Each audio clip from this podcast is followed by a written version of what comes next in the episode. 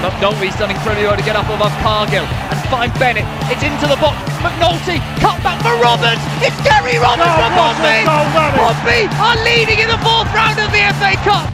Marc McNulty, but a good chance by Doyle. For McNulty on the edge. Marc McNulty oh, for. Smashes it past McCormack. Won by Doyle.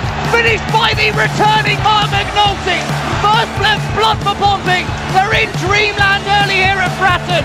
There's a through ball to Jamal Lowe. Jamal Lowe's onside. The flag stayed down. Jamal Lowe, nonchalant, fantastic, brilliant. Pompey will be promoted at this rate. That is it. Pompey are champions. They won League Two in the most dramatic of circumstances. The PO4 podcast with Hugh Bunce, proud to be Pompey.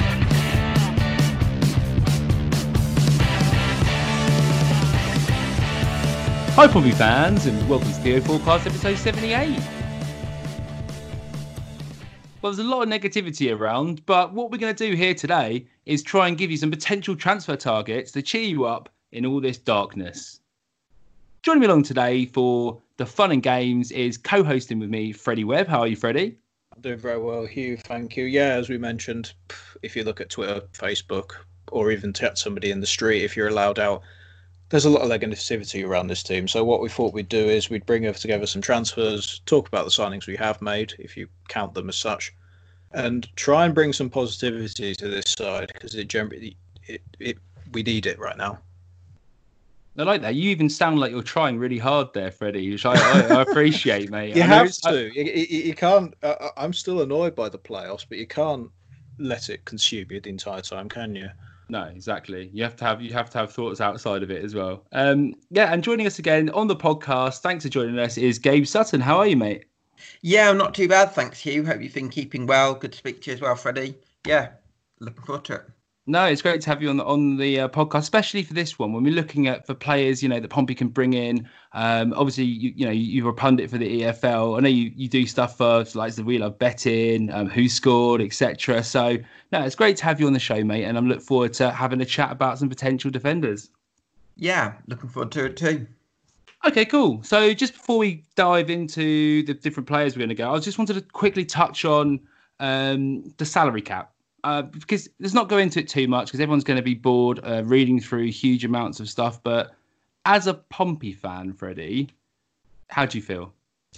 Uh, it's a pretty dreadful decision, to be honest with you, and not just for the club. I think in general, it's a bad decision. If you, wa- I'll keep it brief, but if you want more details on the salary cap, you can read my opinion article at pompey.newsnow.com. But essentially, it, the the cap in its current state doesn't work. I think a cap is a good idea because obviously teams are still spending a ridiculous amount of money of the income they generate on wages. And obviously, with COVID and fans not being allowed back in the stadium, that's a real issue. But what they've done is they've made a hard cap, two and a half million in League One, and there's not a lot of wiggle room at all. And they've also done a thing where current players, their wage gets averaged out to make it easier. I think the maximum you can have is a 22 man squad, not counting under 21s. So all the relegated teams, their squads are fine. They don't have to do a mass fire sale. They might end up doing that anyway.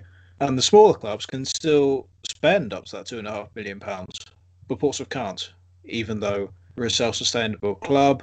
If fans are coming back, we average 18,000 fans every single home game and yeah, it's rough. It, it it simply doesn't do what it set out on the tin. And if you want more info on that, look at that article on the website. Nice, mate. I, I actually enjoyed that article as well, Freddie. I'm not just oh, saying cheers. that because you're listening. Um, this time I genuinely enjoyed it. No, no, I'm joking.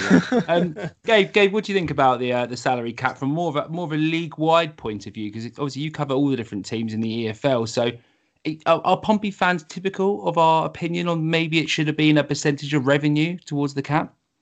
Um, I can I completely understand why Pompey, Sunderland, and maybe Ipswich fans are disappointed about um, the salary cap, especially the blanket cap. Um, I think there does need to be financial changes uh, within English football. I think that there's a massive disparity, quite worrying disparity about um, the, um, the the wages uh, that we're seeing at the top level of the game that's kind of coming down, and then uh, clubs in League Two and League One where their financial situation hasn't changed uh, in line with the Premier League. So therefore, clubs who um, are having to pay much bigger fees um, on on wages and things like that. So I think there certainly are issues on to, in terms of balance, but I don't necessarily know if the solution that the EFL have chosen is the right one. And um, and I I suppose you could argue that there's some question marks about how would you um, create a um, a salary cap based on attendances. Um, that might have been more complex op- option for the EFL. That might might be how they've seen it. Uh, might have opened up a can of worms, but I don't agree with the decision um, at all. I don't think they've they've come to the right conclusion. Our attendance is not. But sorry, our attendance is not recorded after each game, though. Gabe, they're not, they're not declared. No, but I, I think sometimes there's clubs who make more money through um, sort of uh, various marketing events and things like that. That at the club, like Barnet, for example, they uh, developed when they were in the EFL. They didn't develop very much their attendance, their budget through attendances. It was more through um, other forms. So I think sometimes there might be slight issues, but I think on the whole, um, I think it would be much fairer to, to, to, the bigger clubs in the division to have uh, allowed them to operate with a budget that's reflective of their, their standing. Freddie, anything to add on that, mate? Um, I think uh, I'll, I'll quickly say some of the potential solutions to the cap because, as I said, the idea of it isn't bad. It's just been implemented badly.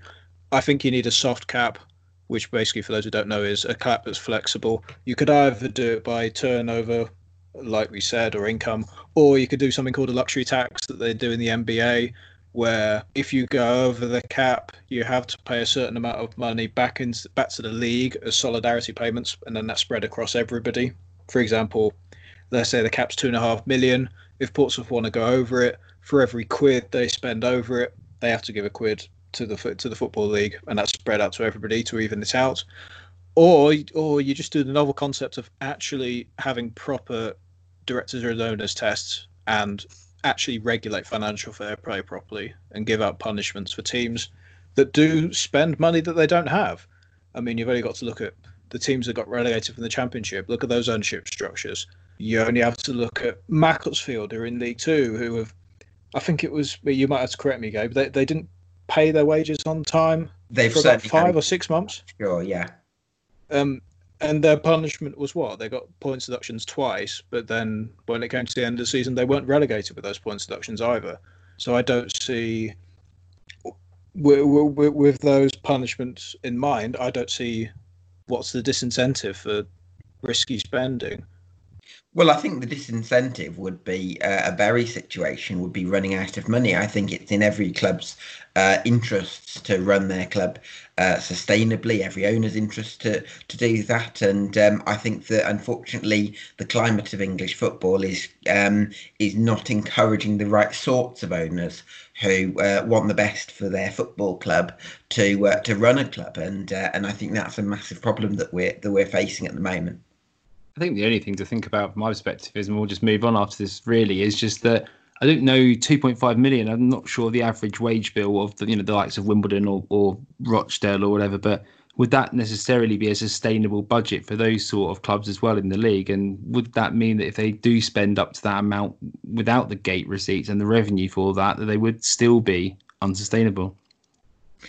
Yeah, possibly. I think for lots of clubs that um, in League One, like Wimbledon, Rochdale, as you mentioned, they've tended to um, focus on their academy and look at sustainable ways of operating. So you could argue that the current climate to some extent actually favours the smaller clubs because they're not carrying uh, during the no fans period uh, massive wage bills and uh, obviously I think the uh, the new rules have been very much a leveler and I think it has been bad news for the bigger clubs such as yourselves. so I think clubs that are, are sustainably run uh, but modestly sized are actually better um, benefiting during this period on some level. I think the last thing I'll say is I'm so surprised still at how the narrative has changed because, for example, at the beginning of COVID, there was no, there was lots of arguments about whether football should come back at all with no fans in stadiums because clubs will go bust. and yet there's now a provisional date for a new season, and there's not a chance that fans will get into the stadiums anytime soon. So I don't get. I, I still find that very confusing. Yeah, yeah, absolutely. But all that doom and gloom behind us, people, because it's time to celebrate. Well, because 53% of you, anywhere in our poll, out of 532% of us who voted, said you were both happy with the signings of Lee Brown and Sean Raggett. So Woo-hoo! the uh, that's it. Come on. so we had four options. I said, were you happy with both signings? Which 53% of you were, so more than 50%. Which at the moment, with a lot of negativity around, is probably a pretty good result. You know, uh, 32% of you said you were happy with Raggett only. 1% of you said you were happy with Brown only. And 14% of you miserable fuckers weren't happy with either of them. so, Freddie, are you how happy are you? Are you are you happy about both of these signings, or are you one of the miserable fuckers in the 14%, uh, which I actually voted for? No, I didn't really. Go on. in general, actually, yes, I was happy, very happy with the Raggett signing when that was sewn up. It's a very good puzzle piece at centre half that we needed very good aerial duels, as you might expect, being one of the best in the league at that. Although he's not very, not as, but he's average in the league at tackles on the floor, and his passing is sometimes a lot to be desired. He's still a good signing, I think. I think he, he's comparable with Manny Monthé, who Portsmouth are linked with in those defensive stats, and he cost and he's cheaper because he was on a free. He knows the club. He can settle in very well and his wages will probably be lower since Portsmouth don't have to compete with anybody for him. So that signing is good. The Lee Brown signing, when I first heard it, I'm sorry to say I sighed, but then I then I decided no, I won't be entirely negative. I'll look into it a bit more. And honestly, I don't mind it. In terms of stats, did you know that uh, Lee Brown surprisingly had the sixth best expected assists for for left backs in the entire division? I'm very surprised about that. And he got he got three assists less than expected. So make of that what you will. His crossing is reasonable a lot of the time. Let's go. Let, and this won't surprise anybody. For defensive duels, 66% uh, success rate, third in the league for left backs, which many many Pompey fans would even admit, even even the, even the detractors of him. Very good defensive play, but the problem is he does not. The thing he doesn't do very well is A, his dribbling, and B, his pressing. All we have to do is look at the games past Christmas when Steve Seddon was at left back, Ronan Curtis was on the left wing, and Andy Cannon was at cam. The left side was ridiculous for pressing, for creating width, counter attacking with pace, which is what Kenny Jackett likes. It ticked all the boxes. And unfortunately, Lee Brown is simply not like Steve Seddon. He simply doesn't do that. I think for delivery, set piece delivery, I'd prefer Seddon as well. But that's the that's what um, people will beat Brown over the head with. It's the fact that he can't press very well, even though he's defensively solid. He doesn't do the overlapping runs, which Brandon Haunstrup, who's released, definitely had the ability to do. I saw yeah. him play against Celtic yesterday, and he and he impressed me and I think that that is what a lot of people are unhappy with. It's the stylistic choice rather than the player himself, and the fact that the club said, "Oh, we're going to buy young players in the summer," and then you release Brandon Haunstrup and you sign Lee Brown to a two-year deal. That leaves a weird taste in the mouth, in my opinion. Yeah, it certainly does. I think from an outside point of view, Gabe, do you, do you think looking at this, you know, a lot of people would have liked Lee Brown. I think Hull were interested as well in signing him, but I think that maybe is seen as a little bit of a, a Kenny Jackett fanboy sort of uh, vote over here, and he's going to get stick when maybe if people were happier with Kenny Jackett, Lee Brown wouldn't have got so much stick, and maybe the the positives and defensive duels and being a squad player at least, he's not a bad player to have in the squad definitely, and. You know, he, he's a he's a character in the dressing room and, and all that kind of malarkey, all those intangibles. But I think it's more of a backlash against Kenny Jackett sort of style um, maybe rather unfairly, I suppose, on Lee Brown. Yeah, I think Lee Brown is a solid League One player. Um, I think that if Ronan Curtis is having a brilliant individual game ahead of him, then I think he's okay because, as you mentioned, he does the defensive duels. Um, he doesn't give much away, um, and I think that has to be respected on some level. I think sometimes when when maybe Curtis is having a bit of an off day, uh, or the opposing team are kind of doubling up on him, then you need a bit more from your left back, and that's where someone like Steve Seddon would have a massive advantage over um, Brown in terms of what he can contribute to the press.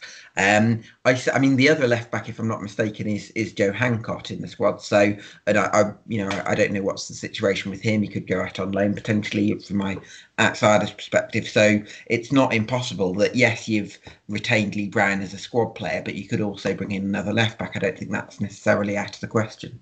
Yeah, we, uh, Portsmouth definitely need another option at left back, whether it's a just an alternative complement at left back, whether it's a, a younger kid on loan who does who has some of the qualities that Steve Seddon has, or if it's just, or, or if it's a more established left back and you make Brown as the backup. But we'll go over that later on. Yeah, yeah, absolutely. And I think it's fair to say that Brown, you know, for all his efforts, was our third best left back left seasons last season. So, yeah, you do need to bring someone else in if just just because it was so important. You know, both for fullbacks going forward, and, and we struggled on that right hand side. And you look, you look at someone like Marcus Harness playing on the right wing. He had so much less support than someone like Ronan Curtis on the left, and it was it was plainly obvious that defenders were doubling up on him basically, and he had, he had nobody going around him. And Pompey really will struggle next season if, if both the left and right hand sides are, are sort of muted. Um, cool. Let's get into different players. So we'll go around the table. Um, we've been doing some research, the mix of watching players from from the season, um, use, using Wyscout data, um, statistics, and also just watching a bit of video and, and also talking around and asking people we know from different football clubs who know more than us with their own teams who they think they could get on loan. So, Freddie, do you want to kick us off with somebody that you've you've seen or you think that Pompey could get in? Um, we we sort of focused a little bit more on free transfers, loan market players, and players from divisions below. Yeah, exactly. because of the coronavirus situation and also the fact that in the news recently, I think it's about a week ago now, that Mark Catlin said that Portsmouth were, were losing £700,000 a month gross. Um, I'm just assuming that there'll be no transfers for money or at all, and it will just be free agents and loan signings because otherwise they, they said they're going to try their best not to make any redundancies if they sign a player and then make redundancies next week, there'll be there'll be rioters outside the ground. I'm glad so all the players are. Sorry, sorry. Just on a on a short note, I just want to say I'm congratulate well, say well done to the club on that stance because we've seen Arsenal make sort of 55 redundancies and then sign Willian on 200 odd grand a week. So um, just yeah, well done to the club really. Yeah, precisely. Yeah. It, it, it, in the article uh, from this is from memory, so bear with me. I think Catlin basically said that the club would try their best to not financially make anybody redundant, mm. effectively. So, some of the left backs are, are, on loan. One of them that I noticed, and we'll probably go around the table after I give one example. One player who I really liked is Jerome Opoku, who was on loan at Accrington mm. Stanley last season. I watched him in the away game where Portsmouth were dreadful, and Opoku was one of the better players on the pitch. For me, he's exactly the sort of player who can either be a cover to Lee Brown or can go ahead of him. He's very good at defensive duels. He's a solid player, very high strength as well, can move up and down, has good positional sense. For me, he has pretty much everything that Portsmouth need in that regard. Whether he can make the dribbles like Steve Seddon, I'm not sure. I haven't seen him enough from his, uh, but from his um, from his 25 appearances for Accrington last season, very good. And I don't think since Fulham have been promoted to the Premier League that they'll use him. So I think he'd be a good loan signing. I don't know what yeah. you think, Gabe. You've seen him more than me. Yeah, I've seen. I, I saw him for ninety minutes in their game in Accrington Stanley's game against Gillingham in October last season, and I think he was he definitely had a good game then. And uh, I've actually spoken to Rob Russell, who's a Stanley fan, about uh, Opoku, and he actually says that he would have liked to have seen Opoku at centre back, which really interests me because um, when I saw him, he was very good going forward, and I'm sure that was your take as well. Um, Freddie. Like, I don't necessarily know whether he's a dribbler necessarily, but I do think he has the instinct to get forward into that final third. He's very athletic as well. He's got strength and, and pace as well and stamina. So all those ingredients that you want. So I think he would probably offer something more than Lee Brown getting forward, especially on that overlap to Ronan Curtis. Probably contribute to the press, but I also think he would have that defensive awareness that you've got to have as a fullback in a Kenny Jackett team. So um, I think he could be a really good signing. Yeah. Uh, I've got the dribbling stats in front of me. Last season, Opoku made 5, 5.1 dribbles per 90 at a 63% success rate. And right. what that means is that was twice as many dribbles as Steve Seddon, and he was more successful at them. So make of that what you will. He definitely has the ingredients to be a good fullback going forward, and make those overlaps of Ronan Curtis, which can be very deadly on that right hand side, uh, on that left hand side. Excuse me, because Portsmouth fans know with Andy Cannon at cam, with Ben Close on that side, and then an attacking fullback and and Ronan Curtis on the wing. There are not many teams that could deal with that in League One, in my opinion. Yeah, definitely. That'd be a really exciting left side. Yeah, I think I think we're all uh, already pretty excited there, Freddie. So we're gonna have to email Mark Catlin after the show and get on get him to get on with that one before somebody else snaps him up. I'm sure there'll be a lot of clubs interested. Um, Gabe, do you have anyone you think that Pompey should be targeting in defence? In defence, um, so I think you need a left-sided centre back. Um, um, let me um, just in terms of looking at League Two, I think uh, Charlie Goode was at Northampton. I was a big fan of him. He's gone to QPR, I think, or certainly he was going to. I like the look of um, Tom Eastman at Colchester. He's someone who's been there uh, for quite a long time, so he's fairly experienced, but he's also fairly young as well. So I think he's like in his mid twenties, so pretty young for a centre back, and and he can, as well as doing the basics of defending, he's been a leader for them at times. He can also play a bit, so um, I think that's kind of important next to someone like Sean Raggett, who's a bit more no nonsense. So um, I would maybe look at someone like uh, Tom Eastman. Yeah, um, yeah. Uh, I, I, do. I did watch Colchester in the playoffs, and I think honestly, the players that um, jumped out to me a lot were both fullbacks on the left and right back. I don't know whether that's because Portsmouth need most of their support at fullback, but I, am trying to remember their names. Both of those oh, fullbacks oh, Ryan well Jack. in those two. Yes, Ryan, Ryan Jack. Mm. And Bramall, yeah. They're also, I know they're both quite good in the air, aren't they? And then I think they both a bit of a threat from from corners as well, from memory. Well, yeah, there's Ryan Jackson who's pretty physical, good in the air, and he's got a great um, long throw in him uh, as well. And then there's Cohen Bramall who's extremely quick. I saw him in the game at Leyton Orient on Boxing Day, and he's one of the the standout players. And I think he'd probably be um, the best left back in League Two when fit, apart from you know debatably with Pickering. But um, yeah, I'm a massive fan of Cohen Bramall, and he can he's got that pace, but he's also got that technical ability, and he's um, he's definitely someone who could uh, could contribute going forward for sure. Cool. No, I like that. I like those picks. I'll I'll, I'll crack on then. Um, I'm going to go with the loan move from uh, recently going to be relegated Norwich. Um, a player called Akin Famewo. I'll get it right. Famewo. Um, he, he, played for Norwich. He's in there under 23 setup, but he went out on loan uh, last season to St Mirren in the SPL and looked pretty decent there. Uh, he's a six at two centre back. He can play the ball out. Um, he's pretty solid as well defensively, and I've heard he's, he's sort of mature above above his above his age as well. And after you know pretty solid uh, spell out in the SPL, um, the guys I know that at Norwich over there are telling me that he thinks he, he could step in and do a really good job in League One.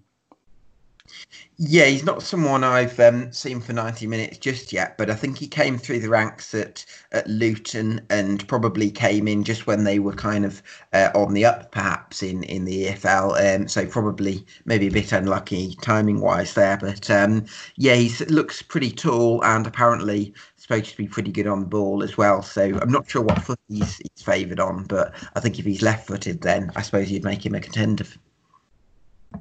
Cool, Freddie.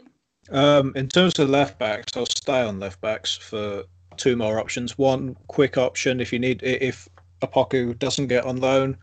Another option could be Rhys Norrington Davies on loan from mm-hmm. Sheffield United. Last yep. season, he played 27 games for Rochdale.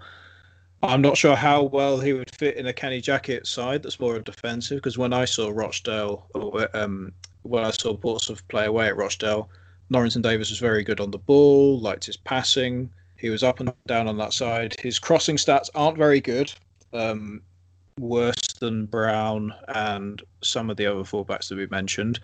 So I think he would he would take more um, more of a transition period to get used to the uh, left back in a Kenny Jackett side. But I don't think he'd be a bad option.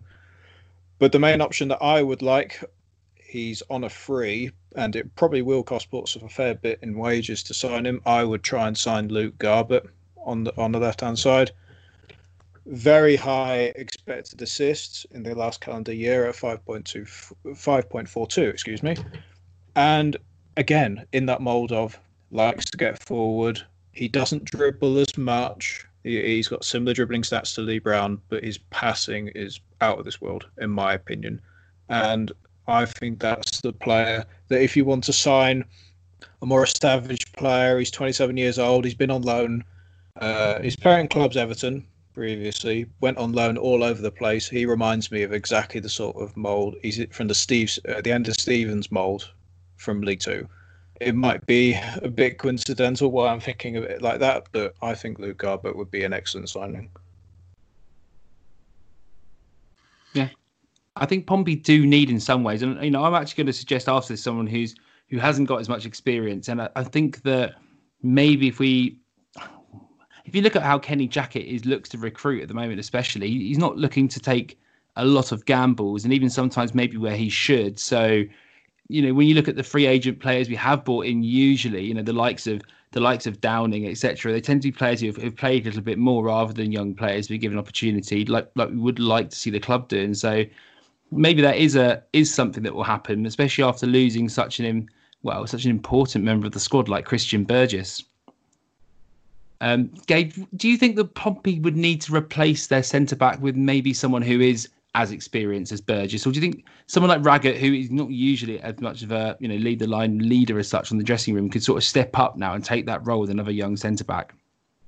Um, well, I think the, the downside of having a young centre back is that um, they're maybe more prone to mistakes if they're more if the bulk of their experience is under 23s football where there's less pressure. Um, having said that, I do think that you could do with someone with a little bit more quality in possession next to Rajay um, Raggett. So um, whatever we want to call him. Yeah, yeah. um, so yeah, I think sometimes there's a little, there's an element of the risk going with uh, a, a, a loanee, and, and maybe Jackett is a sort of manager that will lean towards a more experienced player, um, and that's what I could imagine him going with. I think if he goes for a young player, it'll be someone who's already proven themselves to some extent uh, in the EFL. Yeah, well, um, Portsmouth were linked with Charlie Mulgrew yesterday. Hmm, okay and um, obviously he's on a he'll be on a big contract at Blackburn. They would want to get rid of him. I don't see any way where Portsmouth have the money to sign him permanently. It might be a loan deal where Portsmouth yeah, they're pay a percent- now, aren't they? Yeah, where Portsmouth yeah. pay a percentage of his wages. It's a very Kenny Jackett signing, isn't it? Very solid player, highly experienced very defensive but a minded centre back. Got a good range of passing on him, and the X uh, and the X factor for me is he's got a very good free kick. I hmm. remember him taking free kicks for Celtic, and the amount of goals they scored from that was ridiculous. So, mm. Charlie, I think Charlie Mulgrew could be an excellent signing. Whether he would drive, I don't expect him to drive the play like Clarke and Burgess in terms of that full-on aggressive dribbling going forward. But if he's got an excellent passing range and Portsmouth and, and the Portsmouth players move off the ball really well, I I think that could be a good substitute. It does concern me though a little bit because with him and Raggett playing next to each other and Kenny Jackett's sort of intentions to, to play the ball and to play the ball long and bypass the midfield, which is yeah, really a, uh, you, you could issue. imagine Mulgrew being really good at that, just skipping the centre of midfield entirely. Exactly, just sort of laying balls, and uh, you know we don't need players to be sort of spraying it sort of from the centre back out. You know, hoping that Ronan Curtis can read the flight of the ball as the sea wind air whips across Fratton Park and takes it out for a throw in. So, I mean, I think he's a he's a good player, mate. Um, I've watched him play a bit, not huge amounts, but I, I think he would be a great player. But Gabe, do you see him as the player that would pair best up with Raggett stylistically? Yeah, I think so. I mean, um, I think he really he makes a big difference to um, uh, Blackburn in their sort of uh, promotion winning season from League One. He got a crazy amount of goals and assists, I think, uh, for a centre back in that 17-18 season. He's obviously had a bit of a lean spell in recent years. That had a bit of a time at Wigan, didn't really work out for him that. So um, I think you know he's probably one of the players that you could attract him to play League One football in a way that you might not have been able to do a couple of years ago. Um, so yeah, I think I mean with Portsmouth sometimes you you can be a bit predictable in the way that you play, not the easiest on the eye and it'd be interesting to see whether Jackett can sort of compromise that and add in a, a ball playing defender and just allow you to sort of hold on to the ball sometimes when so go long when you need to go long but also be able to look after the ball as well and play it into midfield and uh, and open teams up that way and I think you could do with more tools in your armour next season and, and maybe Mulgrew would be a, a good signing if he's uh, if he is left footed because um, I think that's an important issue as well. Yeah, as Portsmouth fans, we've been spoiled for excellent centre halves since since they got promoted from League Two. I mean, Matt Clarke for two seasons. Burgess was the third centre half, effectively, when Jack Whatmough was at the highest of his powers before he got injured.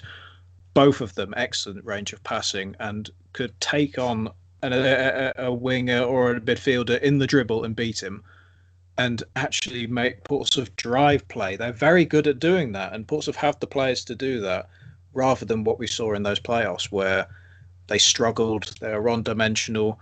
The midfield, the, the passing in the midfield was slow, and there wasn't a lot of movement off the ball. That's what Portsmouth really needed. And from when I looked at the centre halves, I looked at the freebies. I didn't really see anybody I liked. I, I found a couple of players potentially for loan, but Gabe, who who would you say as the perfect ball playing centre half that Portsmouth could get either on loan or on a fairly cheap contract?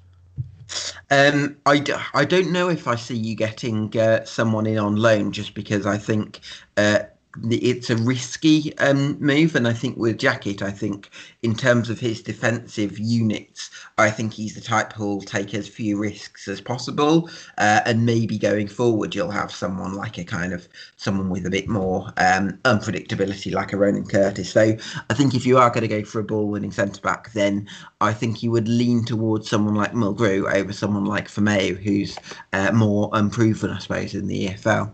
I think the reason why I looked at loan players was literally purely financial. so I think that's why I looked at them first. Because obviously we don't we, we, don't really know what Portsmouth's budget is. Uh, it's not like in America where we know what everybody's salary is and what the salary cap uh, and how that relates to the salary cap. We're pretty much guessing at this point. There's Scott Wharton as well, who um, I don't know if he's still at Blackburn, but he certainly had a stint at Northampton last season, and he's another one who's um, who's left-footed and supposed to have a, a fairly bright future. No, that's good. I was Gabe, I was going to ask uh, um, one of the guys I know who, who writes um, and, and, covers uh, Spurs says that TJ Eyoma, who went to loan at Lincoln City, didn't have any joy there as such. Um, is he? Do you know if he's right-footed or left-footed? Is he a player I, that you know about? I don't know off the top of my head. I mean, I could be able to mm. um, search the, the FIFA stats if you like. But um, no, it's not. I think Lincoln were one of those clubs that um, they've looked for a lot of players uh, on their sort of second loan spell. I think Michael Appleton, I mean, you'd have had him a fair few years ago now at uh, mm and he's definitely one who likes to develop players who've come down from the uh, the Premier League academies. But if I'm not mistaken, they did have quite a big squad around that period, so that might have um, affected them. I'm not sure what sort of a job he could do for Pompey. Well, I've heard he's, he's particularly good on the ball. and he was, you know, a regular in the under twenty three side, but ready to go out really and, and flow the nest. And he's good on the ball, reads the game well, and uh, you know, physically capable of playing in League One now. Um, I know he played once for Spurs uh, in a competitive fixture, and also one of the reasons to speak to Spurs is that Kenny Jackett's quite uh, familiar, as we know, with the Spurs um, under 18 setup as well. And, you know, when you look at the players we've had before, you know, the likes of Anton Walkes that have come from that setup, sometimes when you're looking at players you might loan in, I suppose we should try and focus a little bit on, on the links that managers have with clubs like Spurs and Wolves. Yeah, sure. I've just checked, and Timothy Eyoma is right-footed. So um, whether that rules him out, if you're definitely looking for a left foot, well, we need we need a right back as well, and apparently he can play right back. So I suppose he could be mixed in the squad there.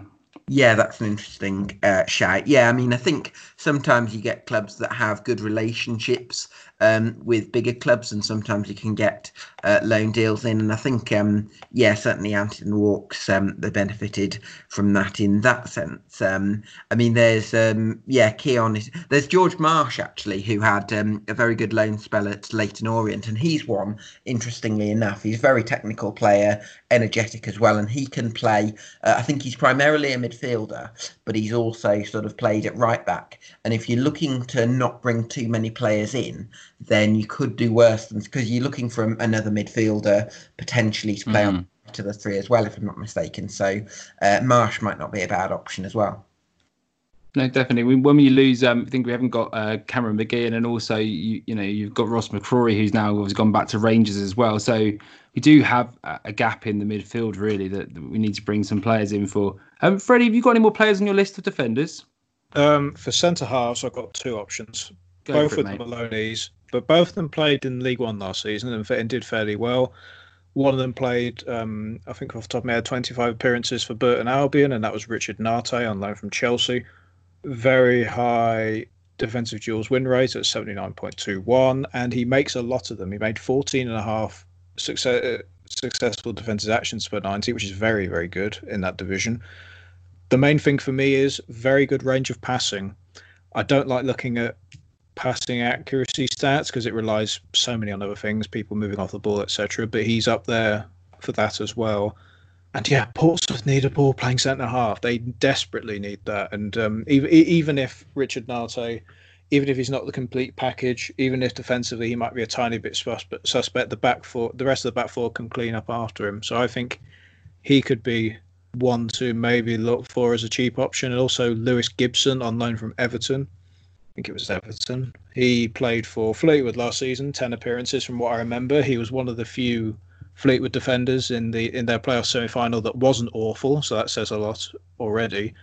Again, very high defensive duel win percentage at 82.2. I'm focusing on that more than the aerial duels because um, we've got Raggett for that. So you have one player to deal with the crosses, one player to deal with the, um, the defensive challenges on the floor, and Lewis Gibson's passing rate is also fairly good as well for um, loanies in League One. So those are two cheap options at centre half. It's just whether they can fill in if, for example, Jackett doesn't tr- trust Jack Whatmough to play at centre half because of the injuries. If I can just um, pick up on the uh, Richard Nartey point, uh, Freddie, I think uh, the one I, am I'm, I'm a really big fan of Nartey, and I know Burton Albion fans are as well. But he's also uh, right-footed, and I think if you're looking, uh, and I know I know um, that Burton fans are not sure about him at right back. He sometimes played right back for Burton, but they think he's probably slightly better as a centre back, and uh, that's why I would probably lean more towards Lewis Gibson. I don't think he's necessarily a, a better defender as such. I just think that having a left-footed uh, centre back next to Raggett could make, uh, could make quite a big difference. Gabe, just picking up on that point actually, because some some people have asked us the question of how important is it to have a left and right-footed centre back. Um, obviously, it's not always possible with some teams, but how important is it to a, to a team? I think the um, the main one is that it can it allows you to play progress the ball forward quickly because if you um, if you're having a right-footed centre back on the left, what that means is that they're naturally going to try and look for passes that go infield, and that's the area that opponents are more likely to press. Whereas if you can play a quick pass into the left winger or the left sided midfielder um, very early, then that kind of bypasses the press and gets you going on an attacking front. So um, I think just having someone on their natural side who can get the ball forward um, earlier, I think can make a big difference. Yeah, that's cool. That makes that makes a lot of sense. I think people can clear that up. Freddie, have you got any more? Do you want to crack on with, or should we just? Uh, I have one, one more player, and he's at right back because I'm assuming, because of finances, um, it would take a big player to come in at right back for it to be a, a signing. Since we've got Haji Mnoga, very promising talent, he'll be the backup player behind James Bolton. But the one player I did find on a free was uh, Stephen O'Donnell, who was at Kilmarnock mm. ex Scotland international. He's got a pedigree, very modern day fullback, got an engine on him. very good at dribbles per 90 and high dribble success rate. He only makes 2.35, where compared to Opoku and Seddon, these are last year's stats. Um, compared to Opoku and Seddon, those stats are quite low, but he's got a higher success rate, 72%. And those stats are similar to Nathan Thompson when he was at Portsmouth, where he didn't dribble a lot, but when he did, he created space and was able to pass the ball and had the, the, the defensive solidity behind him I think he would be an excellent player. And because he was at Kilmarnock, he's on the lower end of clubs in the uh, in the SPL. His contract won't be that wouldn't wouldn't have been that ridiculous. So if you so an average League One salary or slightly above that, I think you get Stephen O'Donnell for that. It just depends whether he wants to relocate down south. But um, I think he would be really good at right back and would solve a lot of the problems that Portsmouth have. Nice don't even know who he is, Freddie. But um, have you seen him Stephen O'Donnell? No. Um, really, even even though he played for Scotland. Yeah, haven't seen him. No. He had a stint at Luton, didn't he, a few years ago? But I've not heard of him since he's gone north of the border. Um, mm-hmm. Yeah. It's because Freddie's in York. That's why, mate. He's basically Scotland, so it's, it's probably on, it's probably on local television or something like that. no, but I, I, I, do really rate Stephen O'Donnell. Some people um, from what I could tell, thought it was a bit of a stretch that he played for Scotland sometimes, and that was because of Steve Clarke. But he was in that Kilmarnock side that finished third, which in the in the SPL, any side to finish third, you, you must have had some pedigree for him. For for me, it was similar to in January. I recommended Declan Gallagher. Stephen O'Donnell is of that ilk for defenders in the SPL. So I, I, I would I would not have any hesitation to maybe even offer Stephen O'Donnell a three year deal. That that would take him to over thirty, but I don't think that'd be a problem at all. He's twenty eight, highly, uh, uh he, and he's got the perfect balance. He can go forward and he can dribble and create space, which Marcus Harness desperately needs on that side. Three year contract, mate. That's that's the giving the Paul Downing deal. no, no, but uh, he's impressed over a number of seasons for me. No, nice. That's a great shout, mate. Proper outside the box. Is there anyone you can think of, Gabe, or we'll do one last one? Right backs. I mean, um, I'm definitely a massive fan of of Perry and G Crewe, but I would imagine mm. getting a a championship move.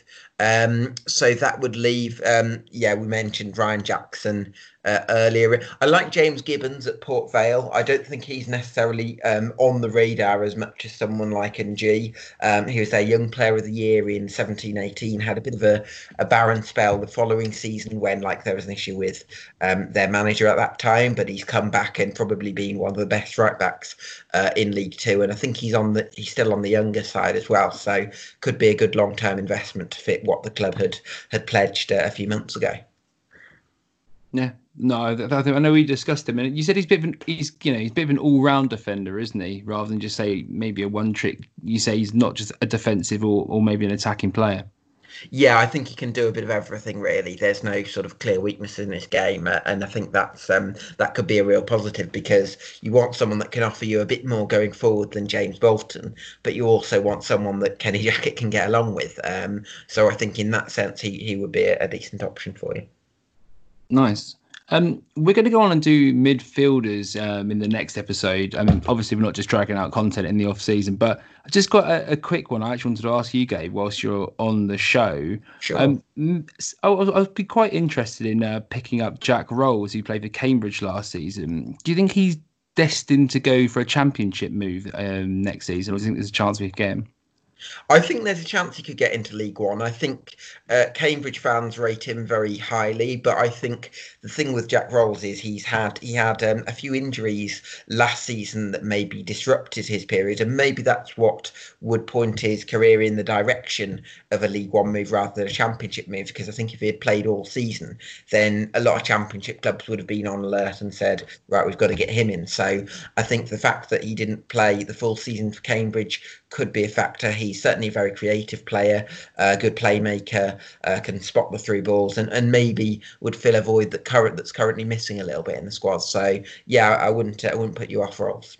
Yeah, I think I think he's one of those players that you know Pompey do needs more creativity in the centre of midfield, and he could provide a bit of that. I remember he um he scores kind of different goals. Remember he actually outscored Sancho uh, Sancho in the under 18s as well for Spurs. Right. Um, Yeah, he's been called up for Cyprus. I, I, think he's the kind of player. He's got a bit of pressure on him, but you know, could maybe come in and maybe even Jackett could say that he's the kind of player who you might give a chance as, as a youngster rather than somebody who's sort of freshly blooded or he has to freshly blood himself. Cool. All right. Have we got anything else to chat about on defenders? Now I've finished asking that one question. Freddie? Oh no, that's all. That's all the defenders I had. Cool. All right. Last one we'll do is uh, Jonathan Harris messaged in. Uh, cheers, mate. And he said, "Which opposition teams are you looking forward to playing next season the most?" So, Freddie, League One, who are you looking forward to seeing the most? Uh, it, in terms of what? In terms of um, how good their football will be. It. I just read the question out. It, I didn't. I didn't quiz him on it, mate. So you're just gonna have to answer the best you can. well, in terms of sides where I think Portsmouth will play, it, it would be a good game for the neutral. I still think games against Peterborough would be really good. It's almost like it's almost like a foil where Peterborough are very good going forward. Portsmouth struggles go forward because of the tactics, and I think every game is interesting in that regard. I still think Portsmouth can potentially, fingers crossed, be a better side than Peterborough. Even though Peterborough got the X Factor of a lot of money, if they sell Ivan Toney for let's say five million, then they they've got all the money in the world to reinvest that in the squad, and and they've still got other options going forward that's not him, and they've got Dan Butler as well. Who doesn't like seeing an ex-Portsmouth player do well? Well, they always do well against us when they play, but I reckon lots of clubs probably say that as well, don't they? So, um, Gabe, if you who do you, who do you think is going to be out of the relegated teams who have come down? Uh, who do you think is going to be the biggest threat to Pompey of, of potentially bouncing straight back up? I being perfectly honest, I don't see any of them being a real threat because I all think that they're incredibly distable. Um, so you're looking at um, what is it? Um, Hull have got massive question marks over the ownership situation, the Allam regime. Uh, Charlton, we don't know whether they're going to have any money. There's no one at boardroom level who seems to both have money and seem trustworthy, or or have either of those things. And of course, you've got Wigan in administration. Um, I think you know, on paper, logic would suggest uh, Hull because they've been able to sign Lewie Coyle, a right back from Fleetwood, who are quite great. Um, so I think on paper you'd say Hull will be the likeliest, but I just think there's so much discontent among their fans, lack of transparency at the club, um, you know, so much uh, disillusionment there. I just can't really see them putting together a promotion push. So uh, I wouldn't worry too much about um, the uh, the relegated teams, if I'm honest. And then you look at the promoted teams. Swindon have lost a large proportion of their goals from the previous season in uh, Doyle and Yates, and and obviously I, I can't really see Northampton posing much of a threat. So in that sense, it's only really Argyle and Crewe who are actually strengthening the division. I would say. It's interesting because actually we've been talking about the playoffs leading up to it and thinking that some of the teams that get relegated it would actually be a lot of a, a much stronger division and a, a, tougher division to get out of. But um, from what you're saying, it, it, sounds like it's not going to be necessarily um, as tough as maybe a lot of Pompey fans might have thought. No, I, I don't. I don't agree with that. I think um, yeah, I think a lot of um, the, the League One clubs are going to struggle. I think really the, um, the, the mix for promotion is probably going to be much of the teams that um, have been competing there this season, and maybe you would think you know Doncaster and Gillingham would hope to um, maybe put a side push together. Ipswich will feel they should be better next season, and and Blackpool, but um, yeah, I don't see apart from uh, Argyle and Crewe. Um, yeah, I, can't see many new teams um, really posing a threat. Cool. You got anything else to add on that, Freddie, or should we close it up? No, no, you can you can close up. Really, I think I think I'm caught in two minds depending on how next season will go. Um, that's the negative part of me, where Portsmouth I think will finish seventh for no reason, just for various reasons which we mentioned. Or you, you, look you look at it and go, well, the three relegated teams they've all got basket case ownerships that could play into Portsmouth's advantage, uh, Portsmouth's advantage, even though they they may be a weaker side. It might just be the thing where Portsmouth try and stay as level as they can, but other teams get weaker around them. It's very odd. I think it'll be very hard to call next season. Yeah, and Freddie, it's good to hear you back to your normal self. Um, and Gabe, as another disciple of analytics in football, um, Freddie's whole world was shook, I think, after the uh, the playoff defeat, um, and even your faith in uh, stats like XG. So you, it's good to hear you back, mate, back to your best, and uh, and feeling a little bit more on tune. Because I think you, without any, you know, you sort of lost all faith in uh, in what had happened for that, maybe just for that week, and I don't know, maybe it's just the beers talking. But uh, yeah, it's good to hear you back, mate. Yeah, yeah. Well, you can't be, as I said at the beginning, you can't be negative all the time, can you? Even though uh, uh it's just a shame that when it mattered, Portsmouth just didn't didn't turn up and didn't do enough in those ninety minutes. I think after the uh, the um, first ninety minutes went in the second leg, I just said, "Oh, if they don't get promoted now, it's they didn't do enough," which is the most frustrating thing. But you've just got to um, look forward a bit, try and see it in context, and try and move on. I guess I, I haven't given up on analytics and stats. It's just that um, Kenny Jackett's teams sometimes um, buck the trend on them a lot. Flattered to deceive. Gabe, mate, it's been awesome having you on the podcast. Um, tell the listeners where they can find your stuff online. Yeah, cheers. It's been great coming on as well. Uh, you can follow me at underscore football lab with two L's where you'd think there'd be three. Um, and yeah, follow me on Twitter. And yeah, that'd be great. Look forward to speaking to you. And yeah, thanks for having me on. No, it's been an absolute pleasure. And we're going to crack on next week and look at the midfield. But until next time, play up Pompey. You have been listening to the PO forecast for Pompey News Now, available on SoundCloud, Spotify, and Apple Podcasts. Follow PO Forecast and Pompey News Now on Twitter for more information. And there is the full time whistle